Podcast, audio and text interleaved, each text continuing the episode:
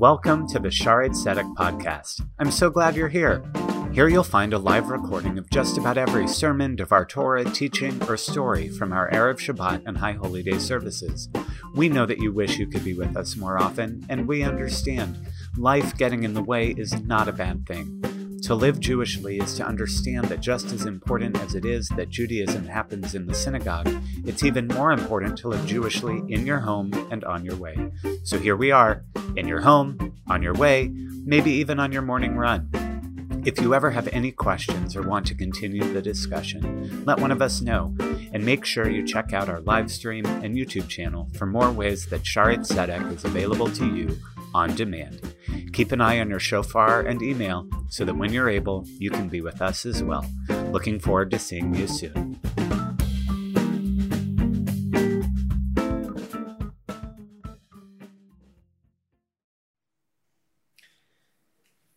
There is an icebreaker, a getting to know you game that we would always play in youth group or summer camp. We even did it at a recent rabbis meeting um, between the Tampa and Pinellas County rabbis as we were getting to know one another.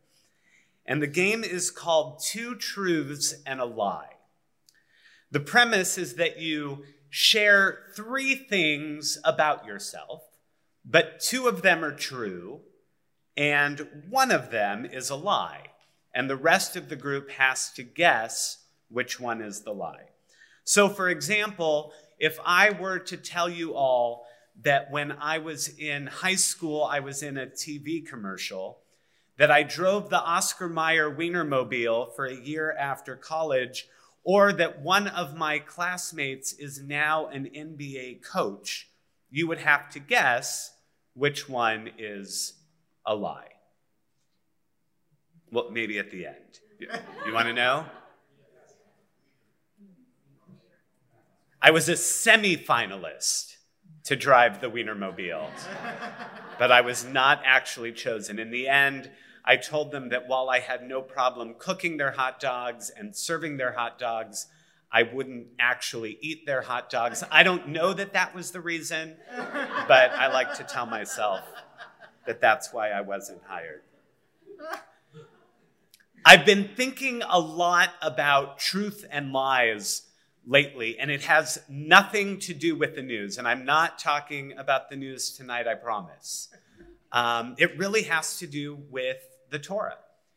And we are in a section of our Torah where I find it very difficult to work with bar and bat mitzvah students because this is a section of our Torah that is full of lies. And tonight's sermon is entitled Three Lies and a Truth. You're not going to have to guess which one. It's, it's going to be very clear. And I know some of you know these stories. I hope many of you are familiar with these stories. But I think when you hear them one after another, you get a sense of the complexity of our Torah and the way in which we might process these stories in our lives today. So, in last week's Torah portion, Rebecca, Isaac's wife and mother of the twins Jacob and Esau, tells Isaac, the second born of the two, to pretend to be Esau, his older brother, so that Isaac, their father, would give Jacob the blessing of the firstborn rather than Esau. And I really could have called this sermon Four Lies and a Truth, because right before this was Isaac traveling through the land of Abimelech, where he told Abimelech that Rebekah was his sister rather than his wife, because he thought Abimelech would kill him if he thought that someone as beautiful as Rebekah was his wife. It's, and that's actually the third time we see a story like that in the Torah, but that's not what I'm talking about tonight. So, as we read this story of Jacob and Esau, we are rightfully bothered that the blessing that the Torah says leads to our role as a people is received through deception. Even Jacob, who had already finagled his older brother's inheritance, was bothered by the suggestion. But Rebekah justified and defended this lie, knowing that God had told her that the younger of her twins would rule over the older. So, yes, she was telling her son to lie, but she felt that she was only fulfilling God's wishes. The Torah portion ends with Jacob fleeing from his home as his brother was understandably angry and threatened to kill him. Jacob fled to his uncle Laban, his mother Rebekah's brother, meeting his cousin Rachel and falling madly in love with her, which is not a part that I have a hard to, it was normal in the time in, in those days. It was actually encouraged to keep things in the family. Um, so that's not what we're talking about tonight either. When Jacob meets his uncle, we read Jacob told Laban all that had happened. So Jacob told Laban about everything up to then. And Laban said to him, You are truly my flesh and blood. We would soon find out what he meant by that. So Jacob offers to work seven years to pay the bride price in order to marry Rachel. But the evening of their wedding feast, here comes line number two. Laban had his older daughter, Leah, Leah, take Rachel's place in their marital bed, meaning that Jacob had, in the end, married Leah rather than Rachel. So, just as Isaac had been shocked to find out that he had given the blessing to the wrong son, we can imagine that Jacob would be even more shocked to wake up realizing he was next to the wrong sister. Jacob cried out, What have you done to me? Why did you deceive me? But Laban, Rebekah's brother, justifies his law, his lie, excuse me, just as his sister had done, saying, Well, it's not the practice in our place to marry off the younger sister before the older one. And he continued by saying that if Jacob would work for him for another seven years, he could marry Rachel as well. Another lie with another justification. Jacob, Rachel, and Leah will ultimately flee from Laban. There's actually more theft and deception, but we won't talk about that tonight. And in next week's Torah portion, which is the one which Samantha and Riley will read from tomorrow afternoon, because in the afternoon service we switch to the next week's Torah portion. Jacob becomes a new man. After a wrestling match with an angel, his name is changed from Yaakov, which means heel, which represented his earliest struggle with his brother Esau. He was the second born, but he was named Yaakov because he was born holding on to his brother's heel. He was trying to be first. So that name that represents struggle with his brother was changed to Yisrael, meaning one who wrestled with God, symbolizing that struggle with humanity changing to a struggle with the world with a greater understanding. As we'll hear Riley and Samantha speak about beautifully tomorrow, Jacob will reconcile with his brother Esau, and he'll begin his new life with his new family. So things are going well. But in two weeks, we'll meet Jacob's sons, including his favorite Joseph. Here we come to the one truth Joseph is someone who tells things exactly as they are. As an interpreter of dreams, Joseph will see a future in which he rules over his brothers. And he tells them exactly what he dreamt and exactly what his dreams meant. No lies, no deception. He tells them that one day he will rule over them and they will bow down before him. The cost of his honesty will be his brother's hatred. They'll plot to kill him decide instead to spare his life, selling him as a slave to passing travelers, leading to Joseph's time in Egypt. We, we are a dysfunctional family, um, if you didn't know before. So this leads to line number three. The brothers, having sold Joseph into slavery, will cover his multicolored coat in goat's blood and take it to their brother, telling him that Joseph, his favorite son, had been killed. Joseph, who had, sorry, Jacob, who had deceived his father in order to fulfill God's prophecy, had been deceived by his uncle in order to fulfill societal norms, has 11 sons who are so put off by the 12th's honesty that they get rid of him, only to lie to their father about what they had done, perhaps actually in an act of kindness, trying to spare him from knowing what his sons would do to one another.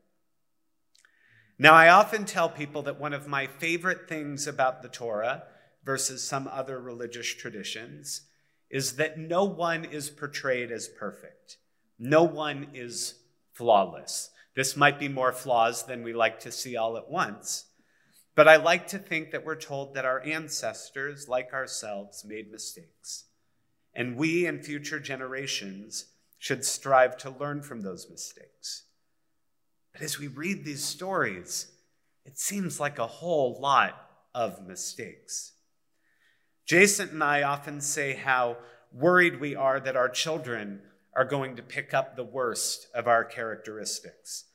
And hearing how much Eva loves corny jokes, it's clear that this is already happening.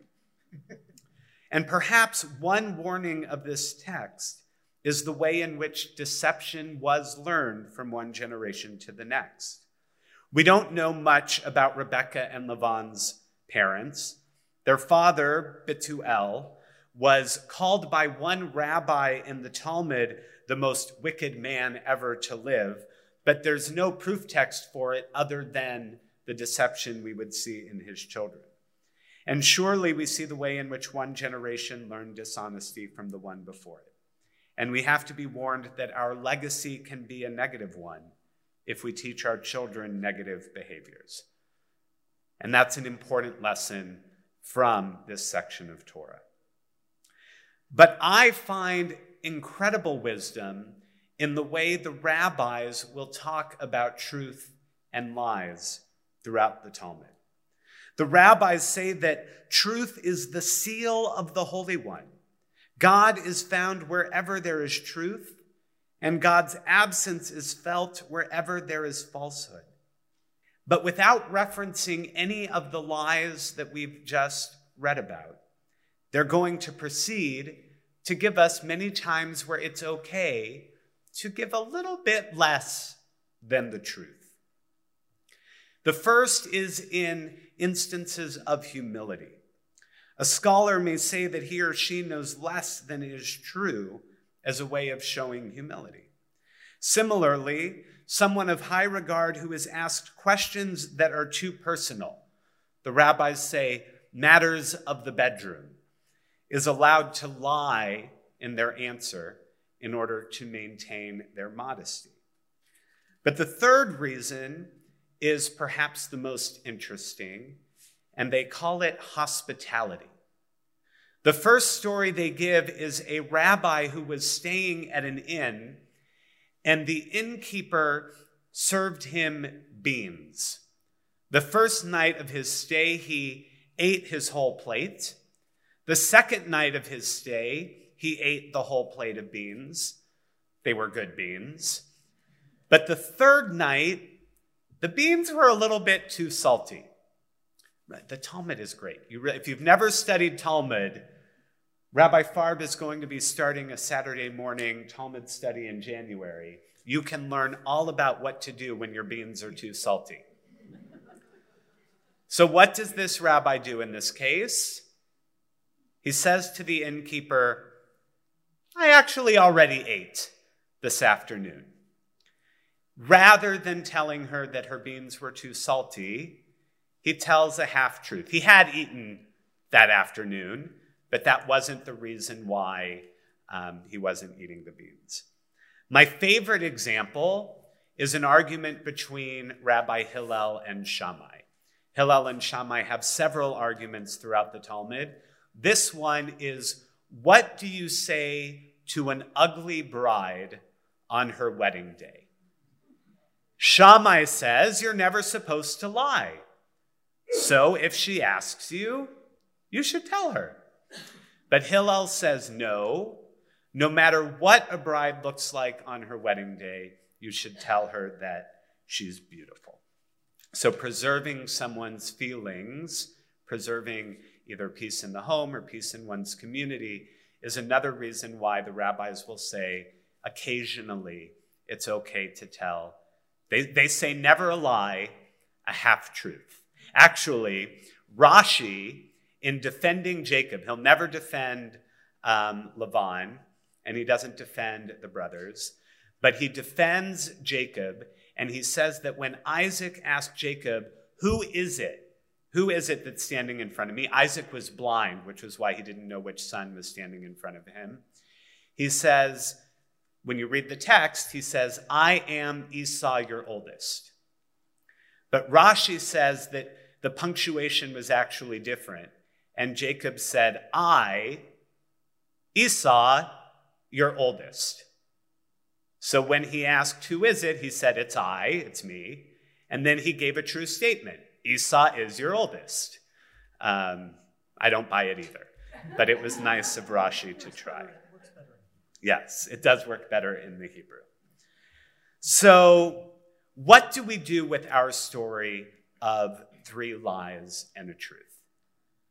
I think what we learn without defending lying, without defending deception, is that sometimes the truth with a capital T can be harder to understand than we may know. I do believe that we are supposed to read the story of Jacob and Esau and Rebekah and think that both Jacob and Rebekah believed that they were doing the right thing, that Isaac was making a wrong decision, that God's plan was for Isaac to, uh, excuse me, for Jacob to have this special role, and that they were doing what God wanted them to do. It doesn't make it right. But I do believe that we were supposed to see them as having the best of intentions. Even Lavan was looking out for his oldest daughter, who we, the Torah says, had weak eyes, which doesn't mean she couldn't see. It means that if she asked you on her wedding day what she looked like, you might have to tell a little bit less than the truth. And Lavan really believed that he was doing what was best for his family and even for Jacob's future family by making sure that his oldest daughter would be married and would be included. Even Joseph's brothers were trying to protect their father's feelings, not wanting him to know what they had done. In fact, in our story of three lies and a truth, the rabbis perhaps would have the biggest problem with Joseph telling his brothers the truth about the dream he had interpreted, thus hurting their feelings. So I don't have the answer. As I said, for our young people who are here, I don't want you to go home and say, Rabbi Simon said that it was okay to lie. It's not. But I hope that we do leave this Shabbat understanding the complexity of what truth may be.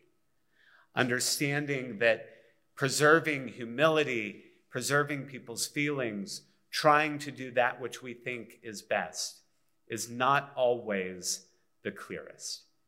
We do the best we can. We can't always drive the Oscar Mayer Wienermobile. Sometimes we come up a little short. But we do the best we can. We try to leave the world the best we can.